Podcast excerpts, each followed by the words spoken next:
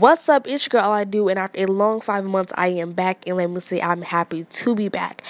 Check out my last podcast here, all I had to say, but on today's topic is T J Sakul, royalty, and his baby, not baby mama, Nike. So the tea is, a Nike is going out for royalty because Kamari apparently dialed her mom up to complain. Number one, let me say, Kamari, you are worth your dad, and not everything that goes on while you're with him does not need to be reported back to your mom. That's your mom, you love her and all, but you know, that's making T J seem like a bad father, who, when in reality, he's doing all he can just to see you. So if I were you, I would be a little bit more grateful. And so, since that, um, royalty and Nike has been going back and forth on Instagram.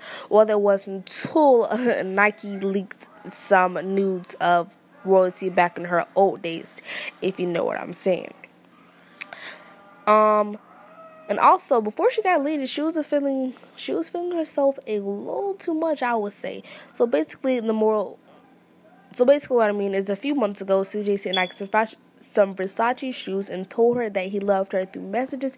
And let me say, it seems he's being a little too sweet, a little too sweet, but maybe that's what he has to do just to see his kid. But guess what? Royalty didn't know about none of that. If it was me, I'll be asking some questions, even if I know what C J has to do just to see his kid.